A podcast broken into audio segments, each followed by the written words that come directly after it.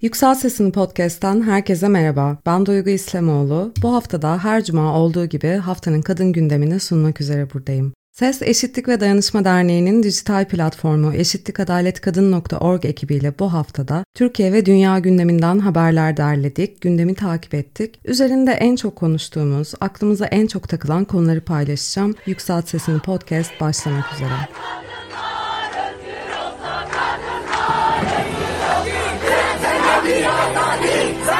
Give us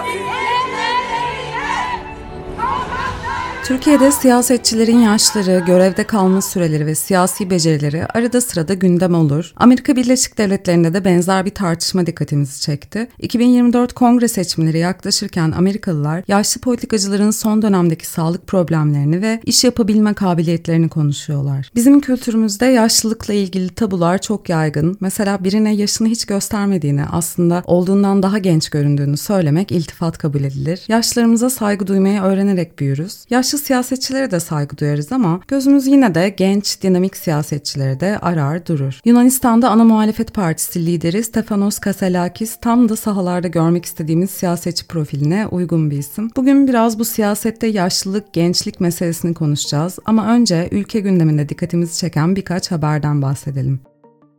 Aile ve Sosyal Hizmetler Bakanlığı tarafından ailenin korunması, güçlendirilmesi ve sosyal refahının artırılması amacıyla aile çalıştayları düzenlendi. 81 İl Müdürlüğü'nün koordinasyonunda eş zamanlı olarak gerçekleştirilen çalıştaylarda üniversiteler, akademisyenler, sivil toplum kuruluşlarıyla kamu kurum ve kuruluşlarından katılımcılar yer aldı. Çalıştaylarda aile konusu çerçevesinde eşitlik ve adalet, sosyal kalkınma ve refah, hayat boyu gelişim ve öğrenme, çevre ve iklim, teknoloji ve dijitalleşme, aile odaklı sosyal hizmetler gibi konuların ele alındığı açıklandı. Ancak Aile ve Sosyal Hizmetler Bakanlığı tarafından düzenlenen bu çalıştaylar kısa sürede sivil toplum örgütlerinin tepkisiyle de karşılaştı. Türkiye Barolar Birliği Kadın Hukuku Komisyonu, Aile ve Sosyal Hizmetler Bakanlığı tarafından 81 ilde düzenlenen aile çalıştaylarının toplumsal cinsiyet eşitliğine aykırı olduğunu söyledi. Çalıştaylarla ilgili olarak barolar ve alanda çalışan sivil toplum örgütlerinin çoğunun ya hiç davet edilmediğini ya da son dakika davet edildiklerini de ayrıca belirtti. Gazete Duvar köşe yazarı Berrin Sönmez de konuyu ele aldığı yazısında aile çalıştığı planının hak temelli olmadığını söyledi. Aynı zamanda Berrin Sönmez, LGBT'yi artı düşmanlığıyla yoğrulduğunu ve katılımcıların görüş ve önerilerinin iktidarın iltifatına tabi tutulduğunu belirtti. Sönmez, yıllar boyu denenmiş, defalarca şahit olunmuş AKP yöntemi böyle dedi.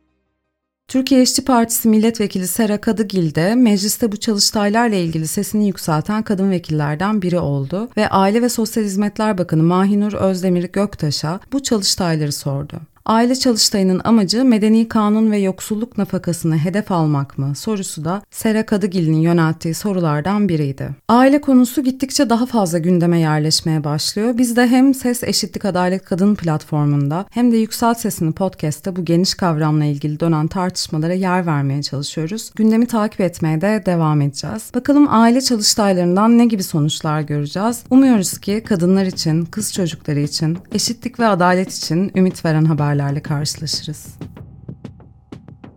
Kaos GD'nin sosyal medya hesabında nefrete karşı el ele temasıyla yayınlanan reklam filmi kısa sürede on binlerce kişiye ulaşırken hak savunucusu derneklerin ve toplulukların da desteğini toplamıştı.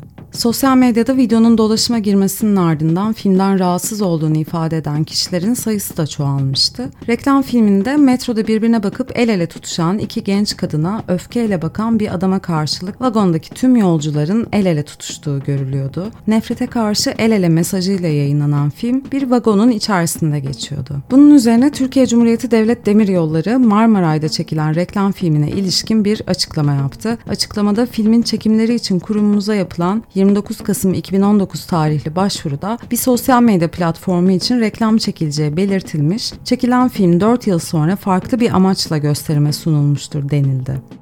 Açıklamada başvuruyu yapan reklam ajansının ticari bir reklam çekimi yapılacağı algısıyla yanıltıcı beyanda bulunduğu öne sürüldü. Kaos GL ise sosyal medyada paylaştığı mesajında konuyla ilgili şunları söyledi. Nefrete karşı el ele diyerek paylaştığımız LGBTİ artıları hedef alan kamu spotuna karşı dayanışmayı, birlikte yaşamı gösteren gerçek kamunun sesi bir kamu spotu örneği olmasını ümit ettiğimiz videoyu izleyen, elimizi havada bırakmayan herkese çok teşekkür ederiz. Maalesef nefrete karşı videoya bile tahammülü olamayanlar, Kaos GL olarak bizim ne yazık ki alışık olduğumuz bir nefret operasyonunu tekrar devreye soktu. Bu operasyonun bir sonraki hedefi sadece biz olmadık, filmi çeken şirket ve filmde yer alan oyunculara hakaret ve ölüm tehditlerine kadar vardı iş. Uzattığımız eli tutan kimsenin kirpiğine zarar gelmesini istemeyiz. Bu sebeple videoyu yayından kaldırdık.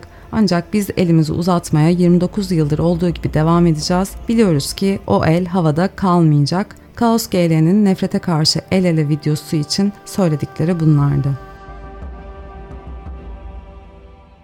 Amerika Birleşik Devletleri'nin 2024 başkanlık ve kongre seçimlerine az bir zaman kala buradaki siyasetçilerin yaşı da ortalaması da giderek daha fazla dikkat çekmeye başladı. Özellikle politikacıların son dönemdeki sağlık problemleri ve iş yapabilme kabiliyetleri bu konunun önemini artırıyor. Başta da dediğim gibi biz de yaşlılara saygımızdan insanların yaş aldıkça bazı kabiliyetlerinin azaldığını ulu orta konuşmakta pek yakışık almıyor. Zaten konuşsak da şu anda hem dünyada hem ülkemizde bizi diyelim, siyasetçiler hemen hepsi 60 yaşın üzerinde. Otobüste yer vereceğimiz insanlara oyumuzu veriyoruz ve bu konuyu hiç konuşmuyoruz. Pew Araştırma Merkezi'nin verilerine göre Amerika Birleşik Devletleri Senatosu'nun 100 üyesinin 67'si 60 yaşın üzerinde. Temsilciler Meclisi ise görece daha genç, yaş ortalaması 57. Ancak Boomer kuşağı kongrenin neredeyse yarısını oluşturuyor ve siyasetçilerin yaşı gitgide daha da artıyor. Birleşmiş Milletler Daimi Temsilcisi Nikki Haley, 75 yaş üstü siyasetçiler için zihinsel yeterlilik testi yapılması gerektiğini önerdiğinde de bu konu gündeme gelmişti. Elon Musk'ın Amerika Birleşik Devletleri'ndeki siyasetçilere antika demesi de tartışmaları alevlendirmişti.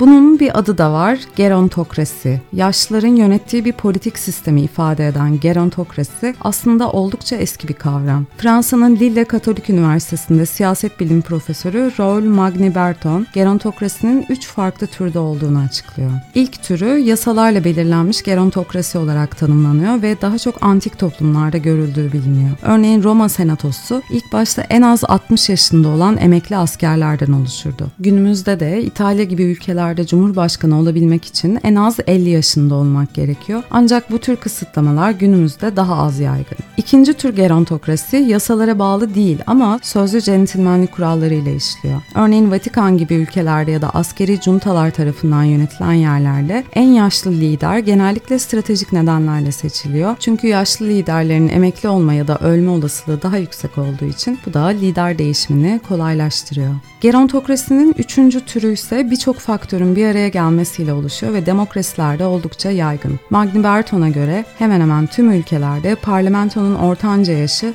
seçmenlerin ortanca yaşından daha yüksek. Resmi bir kural olmamasına rağmen seçmenlerin daha deneyimli adayları tercih etmesi veya yaşlı insanların daha fazla güç kazanmak için zamana sahip olmaları bu tür gerontokrasinin oluşmasına katkıda bulunabiliyor. Siyasetçilerin yaş ortalaması üzerinde yeterince düşündük, yaşlılar tarafından yönetilmekten söz ettik biraz. Yeri gelmişken Yunanistan'ın yeni muhalefet liderinden bahsetmezsek olmaz. Stefanos Kaselakis 35 yaşında, liberal ve gay kimliğini gizlemeyen yakışıklı bir siyasetçi. Hakkında çok çeşitli yorumlar var. Özellikle siyasi geçmiş olmayan biri olarak ana muhalefet partisi Syriza'nın başına geçmiş olması çok konuşuluyor. Ancak ben açıkçası yüzü gözü akça pakça, alımlı, enerjisi yüksek bir siyasi lider görmekten gayet memnun oldum diyebilirim. Darısı başımıza diyoruz. Haberin detaylarını eşitlikadaletkadın.org web sitemizden takip edebilirsiniz.